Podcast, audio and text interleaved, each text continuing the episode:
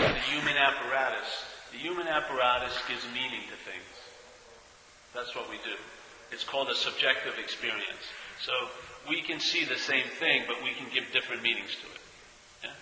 Like if I'm, we did this last night, but here I am, today I'm not in good shape. So when I see this, it's a problem.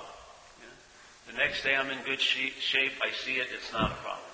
The day after, I'm not in good shape, I see it, it's a problem. What is it? Is it a problem or isn't it a problem? It's whatever I give it the meaning. Yeah? And the meaning is going to be based on the condition I seem to be in. And we have been seemingly in a condition called self-centeredness, so we have been, that system has been giving our life the meaning it has. Yeah? And for us, a lot of us, it's not that satisfying, so we look for other ways, yeah, to get meaning. Get loaded, do this, do that, act out, have, you know, sleep with lots of babes, somehow try to get meaning and value out of a life. Yeah? But again, we're still working out of the system of self-centeredness. It's a very small system. We've been through every one of its possibilities already. You've been over every inch of what self-centeredness has to offer. Its main advertising is you'll be special someday, somehow. Yeah. Really, that's basically all it's... And it's, and it's incessantly hoping that somehow it's going to be great someday. But not now, usually. Because when it's really great now, it worries that it's going to not be great. But while it's... Yeah? It's always constantly worrying that it would like it to be great, but when it actually becomes great, you start worrying how this can't possibly last. Yeah? You have to also see simple. A mind of our conditioning, if you are having a good day, it may let it may let it last for ten minutes, fifteen minutes, and then it starts wondering, when are they going to figure out who it is? I know this can't keep going like this. It's, it's something shitty has to happen. But the same head, if it feels shitty, it says it's going to last forever. Yeah? So when it's feeling good, it minimizes it. When it's feeling bad, it maximizes it. Why would you want that to interpret your life? Where it's going to take all your hopes and dreams, and then all the things you'd really like to avoid, and elongate. And it is not you. And that's why it's not the dog. You can be relieved of its shit. Not just by cleaning up, not by training it, not by giving it bones every day. Please don't shit today. I'm having a picnic. And you know what happens. It usually shits anyway. But to realize I'm not that. That's all I'm presenting in a sense. You're not that which is producing and presenting and representing the life as you see it. The seeing of the life is a demonstration of what you are, and how you see it can be changed by entertaining something other than self-centeredness. So, resentment. So I'm not going to go over the four columns. When we do, that's the first thing we look at, right? We look at resentments because it's the number one offender. Man, people cook with a resentment. Jeez. I mean, something that happened that maybe... It probably doesn't even didn't even happen the way you think it does. You just resurrect it every freaking day, you know? Jesus Christ. And there's a story, an old story in the back called Freedom from Bondage, one of the uh, story from a woman I really like. She's the one that has the story about she had a resentment towards her mother, yeah? And when she entered A A, they told her about you have to get rid of your resentments. And she believed all her life that she would, she was totally willing to give up this resentment about her mother. She didn't even, she just felt so bad that she even held it. But when it, when push came to shove, she realized she really liked that resentment about her mother. That resentment about her mother was an excuse for her failed marriages, for the reason why she didn't go to college. For all these things that she wasn't accepting in her life, she could blame what happened with her mother on. So this resentment was incredibly important to self-centeredness. There was no way it was given up, this resentment, because then what would happen? You may have to face up to what's so. You may have to tell the truth. But no, I got this perfect excuse. My mother, my mother, my mother. So coming to see that, it woke her up to a thing, and she was going to, she realized she didn't want to give this resentment up. So what do I do with a resentment I don't really want to give up? Well, then she came across some a magazine, and there was a clergyman who had a story in it saying, if you have a resentment that you can't seem to give up, follow this suggestion. Pray for that person to have everything you want and more for at least a couple of weeks, or until the feeling in you shifts when that person's name comes up, right? And so she did it. So it took along in a couple weeks, but she realized what happens to us is, you know, poison is like take, resentment's like taking poison to hurt someone else. You take the poison of a resentment, and you think you're hurting the other person. It's killing you. So what happened with me, I did this with that woman I was talking about earlier, the first woman.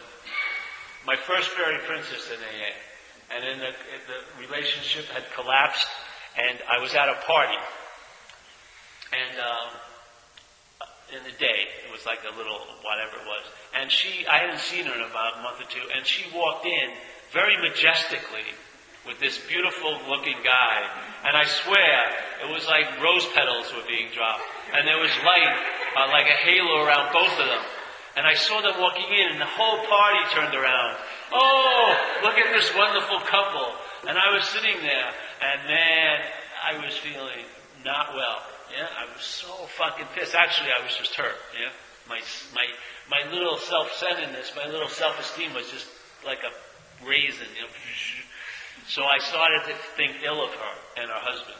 Yeah, and every time her name would come up my head, I feel like I was not wishing either of them too much wellness. Yeah, and it was starting to cook in me. And I had remembered this story, so I started to do that every night. And I started to do it formally, and at any time her head, she popped up in my head, I said, wish, I really wish Wendy and Tom have everything I want and more. And I didn't mean a damn thing of it, but after a few weeks of doing it, that bile, that nasty taste in me switched. Yeah? So by letting go of them, I was let go.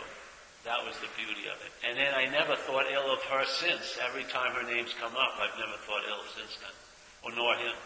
Though she she divorced him anyway. That may have made it easier. But there was like, you know, there was a relief, yes? So, in a sense, resentment, to hold on to resentment is obviously poisoning us. And what it really does, in a way, seemingly here, it blocks you off from the sunlight of the Spirit.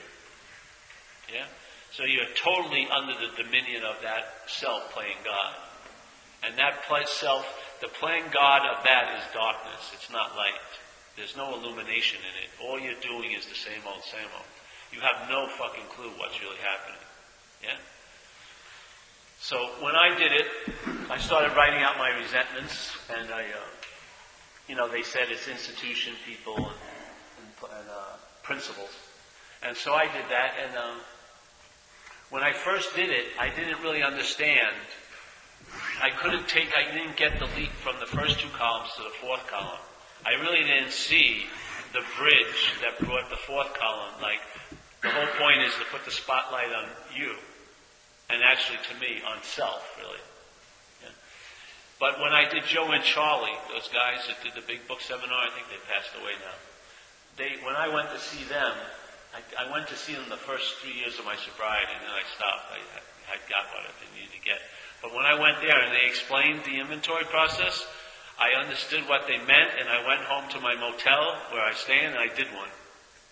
It was very easy. It was just boom, boom, boom, boom, boom, because I saw. I saw exactly how, what caused me to perceive someone as a threat and the reaction to it, because it was all self. Yeah? It was like wearing a pair of glasses. I saw things as threats, that people are out to get me, and obviously the reaction would be based on that information, that false evidence appearing real. Yeah? So, I'd like to move to fear, unless anyone has questions on resentment. Fear starts, and you know the inventory process, what we do is after you do the first couple of columns, then you go back and you look at those columns, and you try to look at the people who uh, you seem to have resentments towards in a forgiving attitude. And you go back again, and then you do, you look at what part of yourself it affected, your agenda, and then the fourth column. And they give you those four categories of selfish, self-seeking, selfishness, inconsiderate, and dishonest. To me, inconsiderate and dishonest are self-seeking and selfishness. I mean, they're, they're just expressions of it. So all all of my inventory always got to selfishness and self-seeking. is always about that. Yeah? So that's what the whole inventory is about for me. Is really, if you have the right invitation, which I hope you've been given today, is that you may not be that self. What it does, it shows you selfing. You get to do an inventory on what a life looks like when self is running it, and what kind of expressions there is, and what's the pollution of it, what's the garbage that's produced. Yes? When you're in self, you cannot process this place well. You can't. And you're having hundreds of engagements with different things all day, and people, and feelings, and thoughts, and what's, what's taking the role of being the processor sucks at processing. So you actually become a storage unit. All your resentments, your secrets, all this stuff, you can't, actually you can't process through them, you store them. And then if it gets too much, you dump them on others. And usually you'll pick a significant other to dump some of the shit on. Yeah? Because you wouldn't do what you do to a significant other to a stranger. They kick the shit out of you. Literally. But you will do it to someone who, who's given you a pass by, quote-unquote, loving you. You just pull up the truck and let's dump it on them. And then usually there's an agreement that they'll dump theirs on you. That's the whole deal. So the relationship sort of has a different purpose than it seemed to have started out about. You know, it was love and now it's like, wow. So, but you see, this thing is incapable of processing life. That's why it interprets it. That's why it rehashes it and represents it, because it can't get it the way it's being presented. It doesn't get the livingness of it. It really doesn't. Yeah. So, all right, fear. Fear starts off on uh, sixty-seven, the bottom of it. And it says, listen, man, notice that the word fear, oh, that's, it talks about it's always in all the categories, right, in the front. And it says, the short word somehow retouches about every aspect of our lives. It was an evil and corroding thread. The fabric of our existence was shot through with it. So let's say the fabric of my existence was blue, dark blue. And so fear would be an evil, corroding thread with the same color. It's very difficult to see what's the fear and what isn't, yeah? Because it's so interwoven in the fabric of the existence of being a self. It's like the blood, it's like the blood system of self. It's the circulation of self is anxiety and fear about what's not happening, literally. It's what it thrives on and lives in. It's set in motion. This is what I talked about last night. I'll talk about it again, though. It, meaning fear, set in motion trains of circumstances which brought us misfortune we felt we didn't deserve. So this is what occurs. We make a decision based on fear. Obviously, trains of circumstances happen.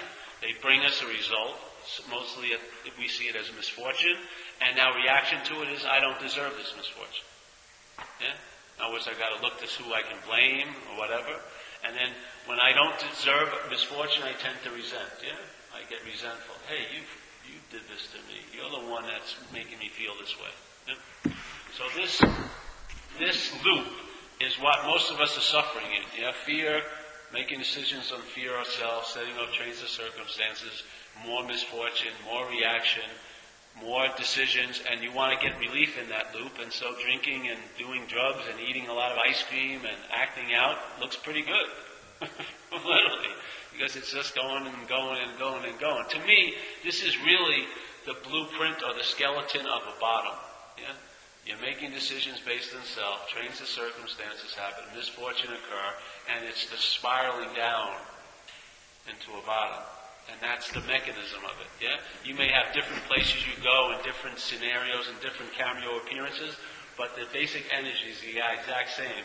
Making decisions based on self, setting off these trains of circumstances, misfortune happening, getting resentful, wanting, wanting to get back, retaliate, drinking and using, da-da-da-da-da-da-da.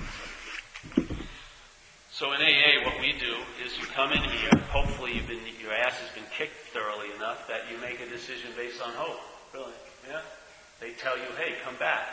And you go, hey, I hope you're right. They tell you, you should get a sponsor. And you go, okay, I hope you're right. Hey, get a commitment at the meeting. Be the greeter or make coffee. Okay, I hope you're right. You know, I hope this is going to help me. And then what occurs is you come to believe that it does. Because A A delivers the goods. Really. A A If you're awake, you'll see that it works. Because it does. I mean, how obvious can it be? So, so let's say here, I'm sitting in this room, and I'm, I've got, let's say there's a beautiful girl in the room, and I'm, I'm planning on meeting her, maybe, yeah? I'm sitting here. And uh, there's my friend who's very happily married. And so he sees the beautiful girl, and I see the beautiful girl, but we give the beautiful girl different names, yeah? She's my next savior, hopefully, and he, he just sees her as a beautiful girl. So uh, let's see, someone comes in the room. And to me, this guy looks really cool, yeah? He's got a nice shark skin suit. I could hear the Ferrari pull up. And so I have a plan. I'm married to this woman already. I haven't even talked to her. But now when I see this guy walk in, I see him as a threat, yeah? But you don't. Because I think she'd rather be with him than me. Why? Because he's got a Ferrari and he's got money. You're just sitting there oblivious. You say, that nice suit, and you go back doing what you were doing. Yeah. But because I'm looking for something that I don't believe I have, that causes me to be able to have be threatened. Yes? So now this guy comes in, and I'm sitting there the whole night doing the talk, this and that, stewing. Yeah, I wish this motherfucker... I'm sure she's going to go right over to him. I got to get over there fast, whatever. And so after the meeting, I go to him and I say, hey, listen, next week's meeting's been moved. It's at another location. This is what happens, yes? When life is, and self is running the show. When, when you're relying on self, self is fearful. Yes? So it's apt to see everything as a threat. When you're relying on something greater than self, and you're being taken care of, that fearfulness is lifted, and you won't see the threats. It's like this. It's like a balloon. Let's take a balloon. And the balloon is going to represent self. Yeah? And now air, or excessive, cons- air is going to be representing obsession with self. Okay? So here's the balloon. Balloon is self, and air is going to represent obsession with self. And here's us. We're self. Yes? And now, I have an agenda. I want to be happy, joyous, and free. I want to have money. I want this. I want that. The balloon has an agenda. But its agenda is very simple. It doesn't want to be popped. That's the only thing it cares about. Yeah? It doesn't have that much air. Its skin is pretty thick. And that's the only gauge it has how it's doing, is the thinness or thickness of its skin. If its skin gets too thin, it starts entertaining. Hey, I could be popped. Yeah? If the skin is thick, it's just a balloon. Now, we have an agenda. I want this, I want that, I want to get this, I want that, and it should translate to be happy. Yeah? And we gauge ourselves by judging how we're doing. Yeah? How much do I have? What am I doing? How am I getting? Yeah? And so we're, I'm checking my condition by that. So let's say, here's the balloon. Now, the balloon has alcoholism. Yeah? It's totally fine, just as it is. But suddenly, air is filling up the balloon. As the balloon gets bigger, the skin gets thicker, thinner. Yeah? What happens? Self-centeredness arises. Hey, I could be popped soon. Jesus, what am I going to do about this? That's more air going into it. Now the balloon's even thinner, the skin, and it's an incredible amount of fear about being popped, and now it starts looking around the room at what it thinks can pop it. It doesn't need to know, it, it doesn't mean the thing can actually pop it. All it has to do is believe it can pop it. So I start looking around the room and I see an exposed light. And I go, well, if I touch that light, bam, oh, I'm gone. And then there's a sharp point. If I go near that point, bam, oh, I'm gone. Yep. So now it's in a lot of self-centered fear, and it's resenting and feeling threatened by a lot of different things. Because at this point, anything seems to be able to pop it. Yeah? What does it do? It thinks more about its situation. Now the balloon is really big, the skin is super thin, you're in a huge amount of anxiety, and you're basically resenting and fear and th- feeling threatened by everything. Yeah? This is the condition we're in with untreated alcoholism. Yeah? The more obsessed with yourself, the more apt you're going to be in fear, and the more threats you're going to perceive. Yeah? The threats and the and the threats and the fear isn't coming from outside, it's actually based on the obsession level you're in. The more obsessed with self, the more apt you're going to be in anxiety and, and in a, a sense of threat. Yeah. So what happens? Let's take some of the air out. As the air comes out of the balloon, the skin gets thicker. The self-centeredness goes, hey, I'm feeling pretty good now. It goes down. It doesn't see threats anymore. in the room because its skin's pretty cool, it feels pretty good. Exactly what happens with us. Like it says in A A, the steps are meant to be ego-deflating steps. So the ego gets deflated, or the sense of self gets deflated, and when it takes a, a, a more right-sized posture, then it has an ease and comfort it can never have by trying to get it. So the fears and resentments are in exact proportion to the obsession. There's not like a thousand fears out there that are that have your name on it. There's not like eight hundred resentments out there. They don't exist out there. They exist in here. Yeah?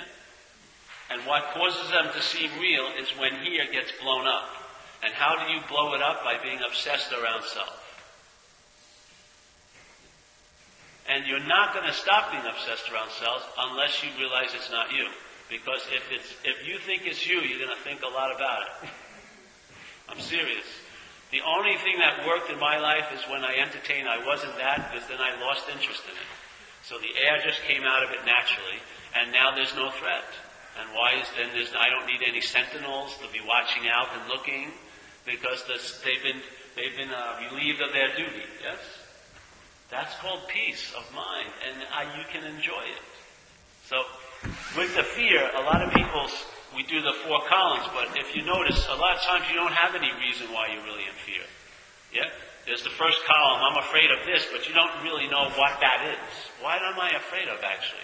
Because the fear isn't being generated by circumstances, it's generated by you. So you are the source. The self is the source of the fear that you're having. You like to put it out on the what's happening out there, but it's actually you. It's how you're viewing things is what's giving that the fear. Yeah. So sometimes, because when I used to do the inventory, I'd get to the second column, I really didn't know why I was afraid. I said, well, I'm just in a lot of fear, but why? I actually don't know why. Yeah. But it's caused because it's actually caused by the self managing the agenda. Because the self's afraid it's going to lose what it has, and it's not going to get what it wants. So again, everything to me boils down to the true relief isn't learning how to. Well, it's helpful in the beginning to learn how to recognize it, but the, to truly relief came to me when I, I entertained that I was not that. Yes? I was not a self. And then if, when I realized I was not a self, something else became emphasized, a new way of living. Like it says in A A, you'll know a new freedom and a new happiness. It's not going to be the same old freedom and old happiness you think you get here, which you get it and you lose it. Yeah? But a new freedom and a new happiness, a new attitude and a new outlook. Everything's going to change because you're coming out of a self-centered system into another system. Yeah?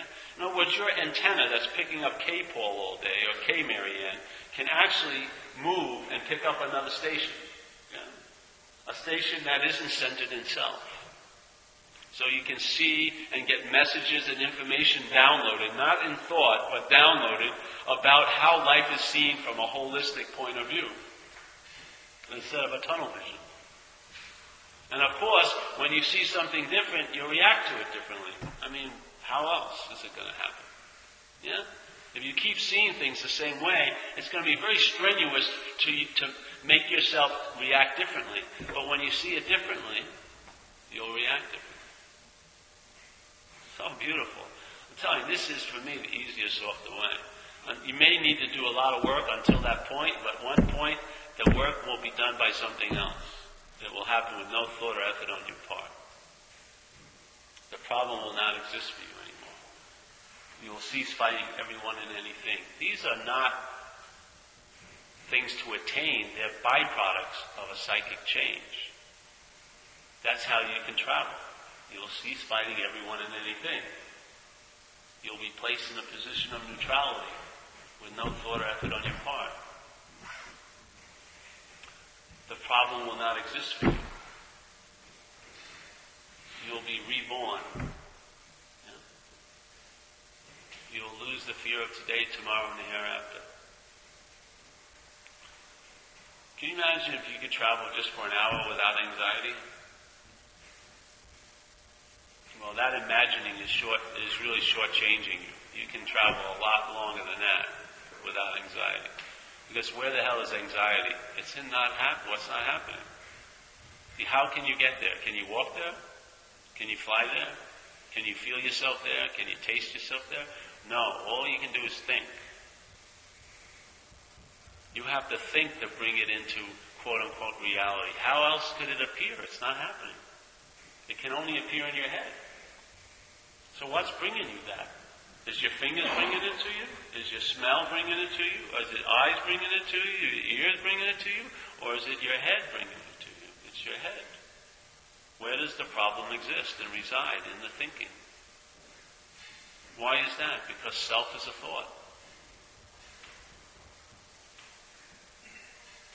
The effects of the problem and the problem are in the same location, the mental process. There is relief because you're not the center of the system. So if you have the effects of the system and you're praying for relief and you're doing this, why not see if you're the center or not? Ask yourself a subjective question. Who am I, maybe? Who is it that's worrying about next week? Who is it that's concerned about this or that? It doesn't mean stop concerning or not concerning. That's that's irrelevant, really. See who's it happening to. It's just sort of like, in a way, let's say this week I had thirty problems. You know, thirty problems this week. But look at it. Who had the thirty problems? One. Yeah? All my relationships, intimate relationships that didn't work, what was the one constant in all of them? Me. Yeah? thirty thirty problems, me. Why would I want to go over every problem?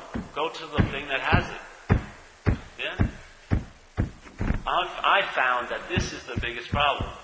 The thing that believes it's having the problems is bigger than any problem I've ever had.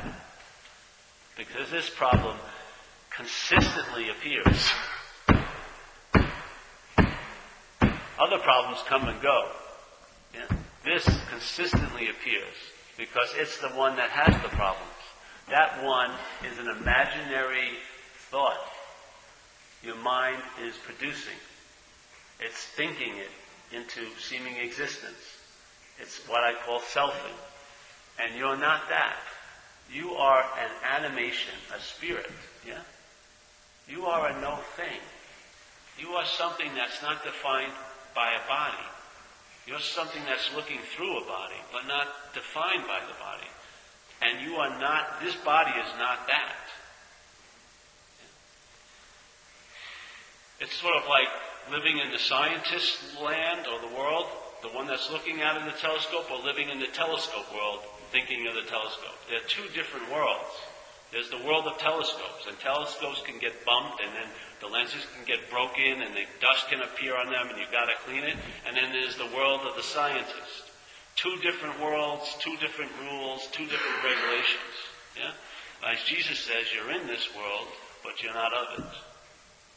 What is that ofness that you're of? You're in this world, but you're not of this world. So in this world, it looks like there's separation, yeah? Looks like there's bodies and time and space and everything's going to came to go away. It's, everything's going to come to an end. But if you're in this world but you're not of it, then you must be endless. You must not be of body. You must not be of material. If that's what he's saying, you're in this world but you're not of it, what part of you that you see here that you're not of is a separate body? Yeah? Time.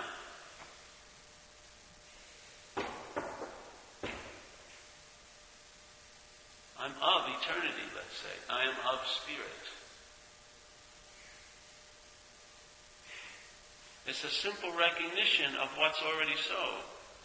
If it doesn't seem to come to you, it will. Because when you turn your ability to entertain on what's true, it's infallible. It has to reveal itself. You can make you can make what's not true seem real. You're miracle workers. You know how easy it is to entertain what's true? Really freaking easy. You don't have to make it seem real. It is real. It's really a letting go and a surrender and acceptance. That's how you approach it. Not doing and having and thinking and, you know, going over it and over and over it. It's really leaving everything out alone, in a sense. So, all right, let's go to sex. Yes? Be as short as my usual adventures.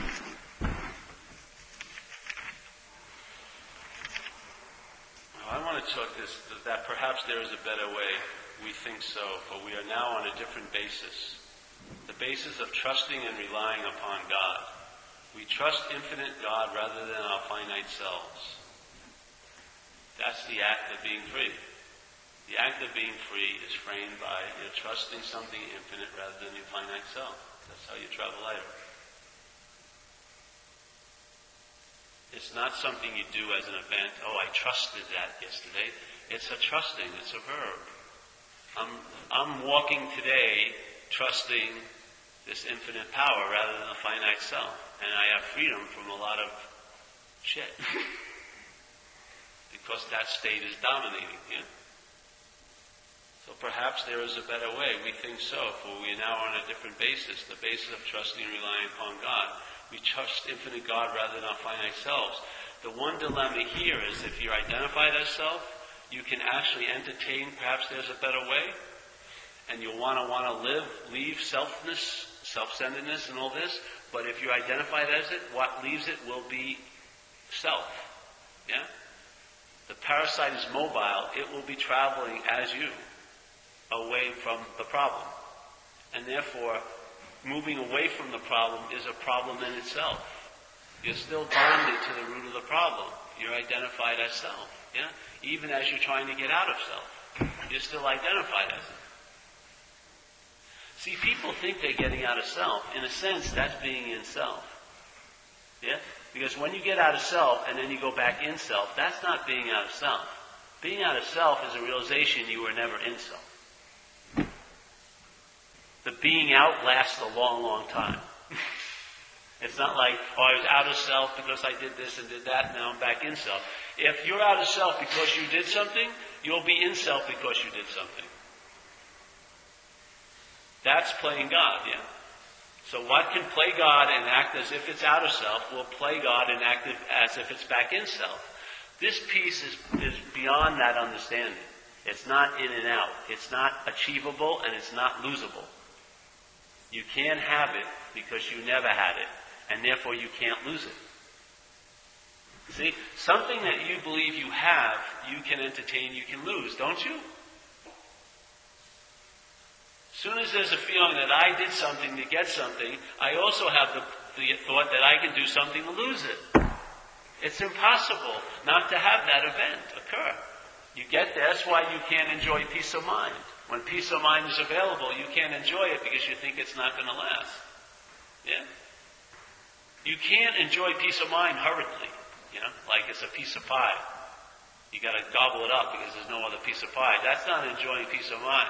Enjoying peace of mind is freedom from that act of selfing. That's all it is. You know, your mind is disengaged by from this chaotic grinding out this idea of being a self, and it just chills out. So that's the point that I try to beat into everyone, especially in recovery, is because identification is tricky. You don't know you're identified when you are. I didn't know. I needed someone from outside of me to lay the invitation on me. I had no clue. I was practicing spirituality. I was trying to do the best I can. I had a good spiritual resume. I'd done a lot of retreats and meditated thirteen hours a day at times and all this stuff. And really nothing radically ever changed with all this stuff. And then someone dumped this message on me. They said, why are you looking for, who is it that's looking for a new technique of meditation? Why not ask you that, ask yourself that question? Who is it that wants another technique of meditation? So when my attention turned on me, I realized there wasn't one. If I'm not that, then why am I beholden to it? I'm not. The possibility of freedom dawned on me, and my mind can entertain its own inherent freedom.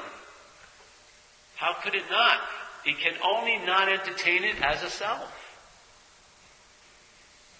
When it's captured by self-centeredness, the mind cannot not entertain its inherent freedom. So it looks for conditional freedom. It looks for conditional happiness. It's the old happiness and the old freedom that we know so well. Yeah? It's based on what you do or don't do, or someone else does or doesn't do, and it doesn't last. It comes and goes. Yeah? This new freedom and new happiness is different than that. But not as a self. You know? It's the recognition I'm not that that opens you up to the new possibility. That mind is inherently free. Free from what? The bondage of self. In, in, in, the fact is it cannot be bonded by self. Self does not exist. How can I be held by a chain that isn't a chain? How could I be held by it? How could something bond me if it's not something? If I'm going to be like chained to a wall, I need a chain to put me to that wall. Yeah. If there was no chain, would I be chained to that wall? Of course not. If there is no self, how could you be bonded to it? Yeah. How could you be bonded to self if there is no self? That's it. It leaves it. It loses its power over you. Its power over you only comes as you. Yeah? When you're taking it as you, it has power over you. It's your power it has over you. Yeah? You've given it to it by being identified as it. You're thinking it's you. And now it's looking to get relief. How's it worked out? It gets conditional relief, but you become a slave to getting relief, don't you? On and on and on and on and on. How can I feel better today? How can I feel better today? How can I feel better today? It's an incessant job, isn't it?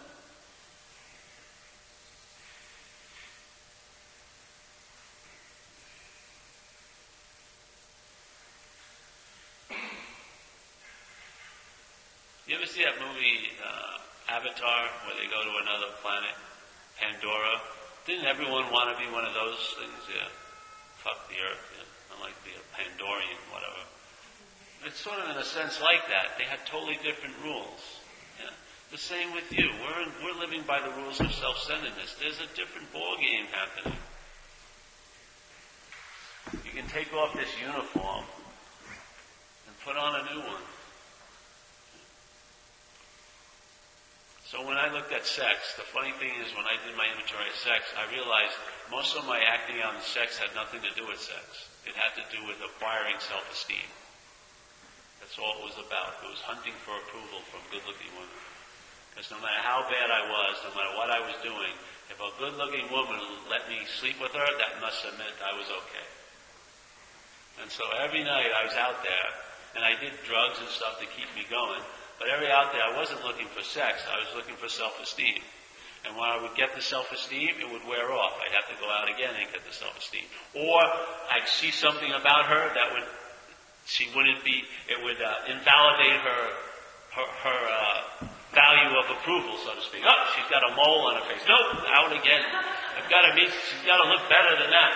I've got to get, I need some more approval, more approval, more approval. And I was insatiable for approval, not sex, really. Sex was just the vehicle. So uh, when I did my inventory, I wrote down, all right, and the people I harmed obviously aren't just people I had sex with, you know. I slept with someone's wife, so I affected the kids and him, and stuff like that. So when I looked at all of my inventory process with that, it always boiled down to the same thing. Self-seeking, yes? Self presented that I had a lack, that I had no value. It told me how to get value, which was to make babes and sleep with them, and therefore you'll get some self-esteem because you need it because you don't have it. A lie based on a lie based on a lie set off a course of action, and I just like a little robot, I just went after it, did my duty, just like copping dope, go back, use the dope, go back out, get some more dope, use the dope, go back out, get some more dope, use the dope, go out, get the sex, use the sex, go back out, do, do, do, do, do, do, do, do, do, never, never getting to a point where, okay, I'm satisfied. I have enough self-esteem, that's that. Is it? Do you ever reach that point? I mean, have you ever gotten to a point where, oh, that's seeking, oh, that's the end of my seeking. I so I got everything, it's enough. Finished. Haven't you ever that? I think mine happened at twelve thirty today. Stop, that's it, no more seeking. That last bit of sushi did it. No need any more sushi. No? How can it be of good use now to other people? Um, seeking's over. No, it seeks and seeks and seeks and seeks. And since the, you were a kid, you sought the tit and you've been seeking ever since. That's what we do. Literally. Seeking, seeking, seeking, seeking, seeking, seeking, seeking, seeking, seeking. It's insatiable, isn't it? How much self-esteem does it need? I mean, how much therapy does it is it going to take for this thing to get okay? I mean, how much money do I have to pay for the next therapist? Like, do I want to have a twenty-year relationship with a therapist? You know, see him every day, every week. You know, oh yes, this is what didn't happen. Yes. All right, can you help me with what's not happening? Yes, I can help you. You can come to see me. It's not happening. Well, no, I don't like that answer. Come on, I want to go over what's not happening. Will you? I'll pay you money. Will you? Oh, sure. Yeah, oh, let's go over. Let's go over your what's not happening. Let's see here. When's your next appointment? All right. Let's see. All right. I'm going to raise the price a little bit. It's getting a little busy. Let's go. All right. So what are we going to do with what's not happening for you? How are we going to get you over what's not happening? Well, maybe it's not happening. No, that's a little too obvious. But isn't that the fact? Wouldn't, what would you, your solution to what's not happening be if you could see? It's not happening. Yeah. Of course there's traumas and stuff in the body, and you can deal with them. But in fact, it's still nice to remember it's not happening. What set off that trauma is not happening now. Give yourself a little liberty for things to change in this moment instead of tattooing it with a past one. Yeah? That's the whole thing with this message for me. You can entertain unbelievable stuff. We just don't hear about it. Seriously, all we're given is tools to make something that's totally unbearable a little bearable. We never, we're never invited to entertain that we can actually be free of it. How could you not be free of something you're not? Obviously you can be. The only reason why you don't think you can be free is you're identified as it. That's its strategy. It is a hostile takeover. The only way it can continue to have you taken over is to keep convincing you you're it. It's, when you see it's not to be you, your immediate reaction is to throw it off. Yes? It's like if I had a tumor here, a big tumor, and I thought it was me. What am I going to do? I'm going to compromise with it. I'm going to go to a tailor and get shirts with the big openings so the tumor could sit out here. I'd make it into a little armrest when I'm driving, you know, and do a lot of things, you know. And someone says, why don't you just go get it taken off? What? It would be like a novel idea. What do you mean? This is me. No, it's a tumor. You'll be totally okay, probably better, if it's taken off. You never entertained it. Yeah? Take it off. You don't have to get your special tailor-made shirts. You don't need an armrest. You see what happens? The mind just doesn't entertain. It can be free. It can entertain being in servitude every freaking day by the little winds of the head. Oh, you have a little reaction and it flips you out. It's like a puppet master pulling a string. We just react immediately. Oh, that person did something. Oh, I'm not going to get what I want. Oh. You know? Jesus, the thing's just pulling it, pulling it, pulling it, pulling it, pulling it. And we're walking around thinking we're hot shit, and oh yes, I'm choosing, I'm doing this. You're not choosing a damn thing. Your free will has been taken over so much by the parasite. You think you know what you like? I'm telling you, if you rooted some of the stuff that you think you really like, it wouldn't be rooted back to you. It'd be rooted back to a parasite, either one in your gut or one in your head.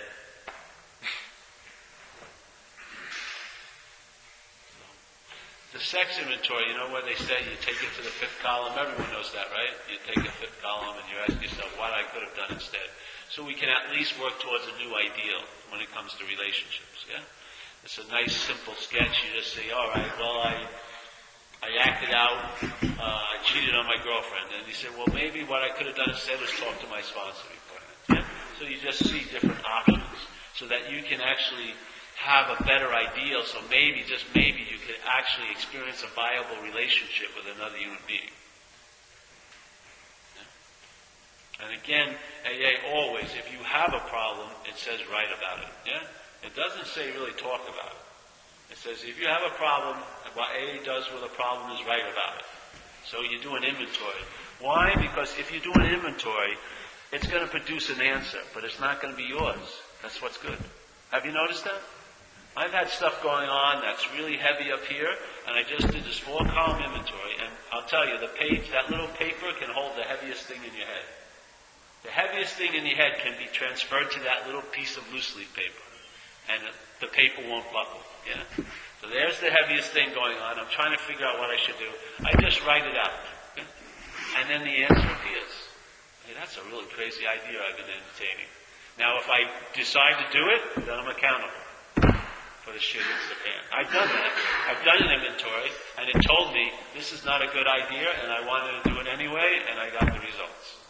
Yeah? So the idea of continuing doing inventories is helpful because it will reveal the expressions of self. Yeah?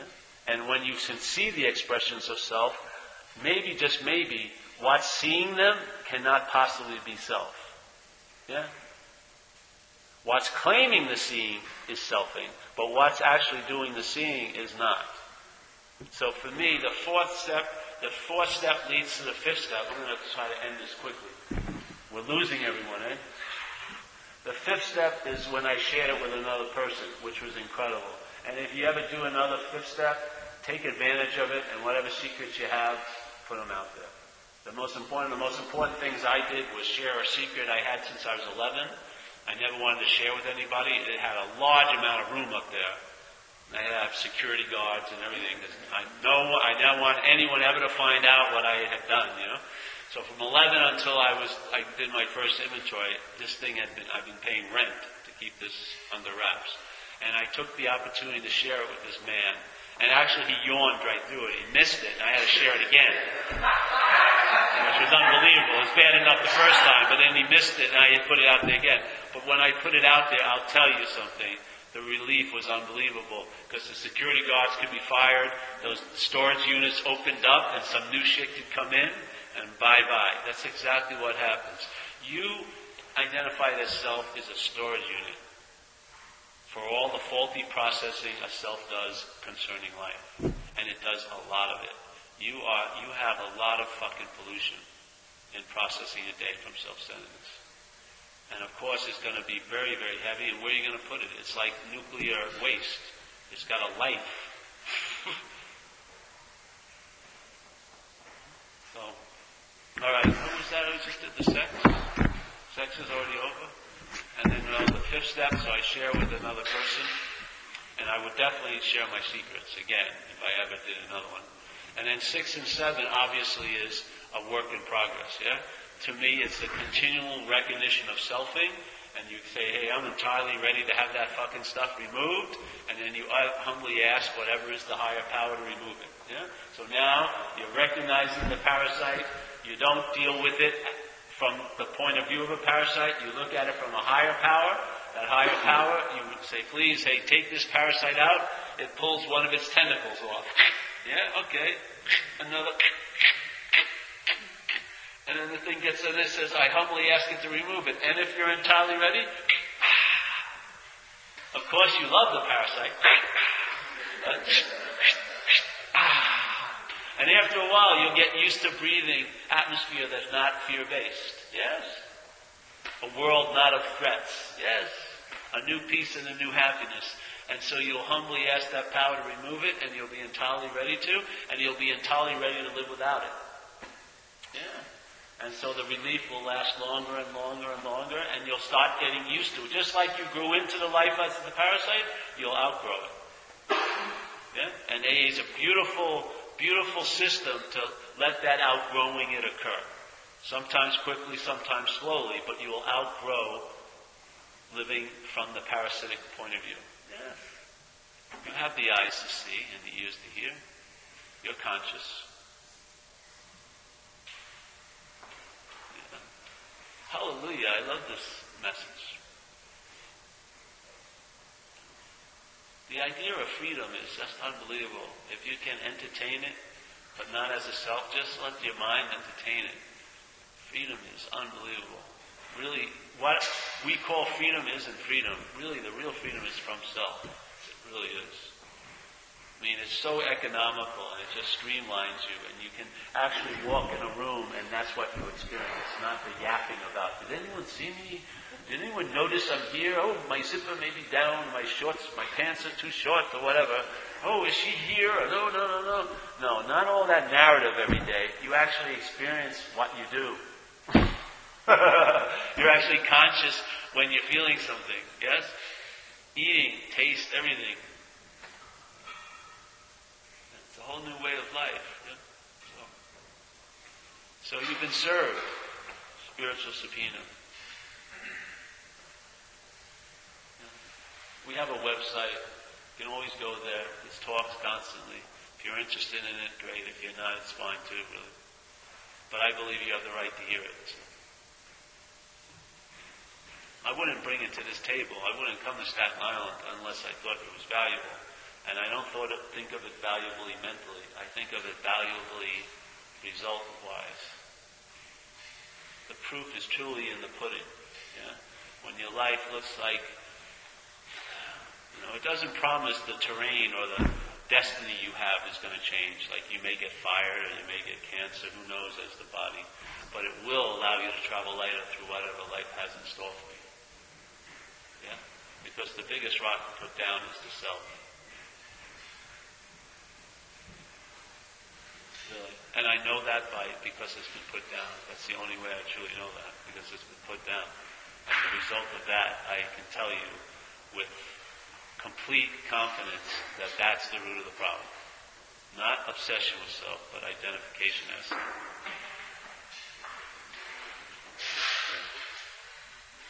Yeah. Any questions today? We're not gonna. We're gonna end it. We don't need to do any more, do we? Tonight? No. Maybe we can come back tomorrow. You guys want to come back tomorrow? Yeah. We'll do it tomorrow. Want to make our own schedule? Yes. I don't want to get up at Sunday. Yeah, no nine thirty. Yes. Huh? What's a good time? What's when's church? When? How about eleven? Is eleven a good time? We'll meet at eleven o'clock tomorrow. That's good. Yeah, very good. A group conscience. I love it. Democracy. You make the time, and we'll show up. Thank you again. Hey, you're welcome, brother. I see you tomorrow. Yeah, you will. Most definitely, man. Good. Watch out for you, man. It's not only that the, the, the difference, it's just... Yeah, it's a good flavor, right? Eh? Oh, yes. I know you are. So there is non-self. Yeah. Well, you know, we're using words, but there is no self, right? Well, the body is truly, in my view, a body is appearance and consciousness. Just like the studying they're doing now, I was just sharing with people. They're studying neuro of the brain. The brain, its idea of the body exists as far as your arms can go. So it thinks this is its body, not the space. And if I'm painting something, and I'm good at painting, if the brain thinks the paintbrush is part of my hand, just like when you're driving a car, it becomes you. So the brain doesn't see you as a body either. It sees a bigger body, much bigger than the way we see it. This is a product of a mental process, making ourselves just energetically. The brain is taking this in us. Yes? All this space. And everything is should be, isn't it? It says, yeah, and it has these things called body moves. You know, the brain. So that's why when someone uses an arm, and they call they have a phantom pain, because the body map is still in place in the brain. So the brain feels the hand that there's no hand in. Because it's not what, you're not feeling this. The feeling is happening in the brain. You think you're feeling this. This is the story the mind tells you. But the feeling of the arm is in the brain. It doesn't need an arm to feel an arm. That's why they have these things called phantom pain. The person has lost their arm, but they keep feeling the arm here.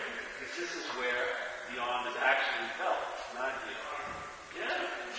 So the brain is making up this illusion in a sense. And we, in a part of the brain, this mental process, has made up the idea of being itself, and the illusion of being mixed, because it wants to be a body form to make itself separate. If you saw you as this, you would see that.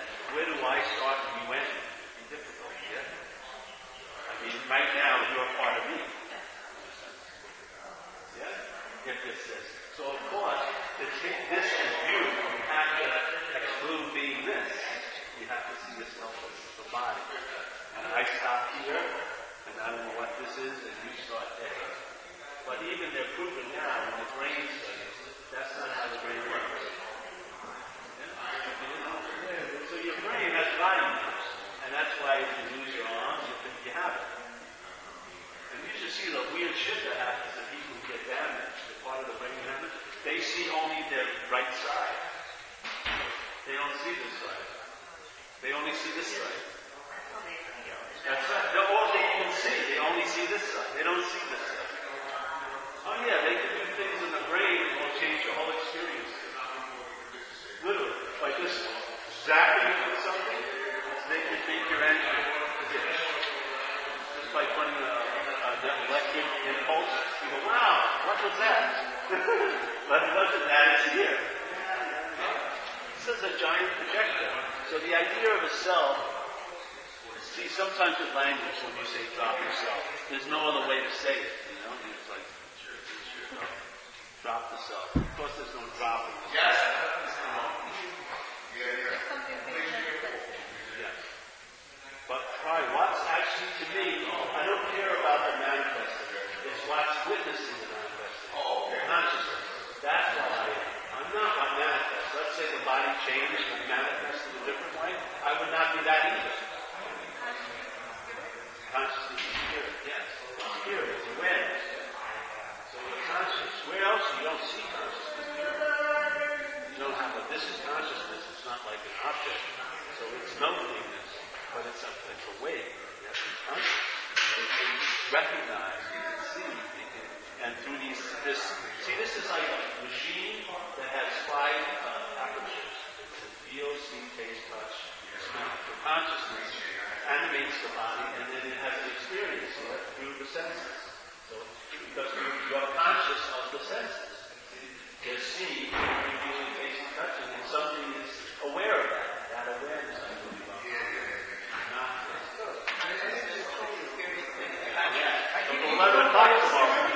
Yes. I've been around a bit.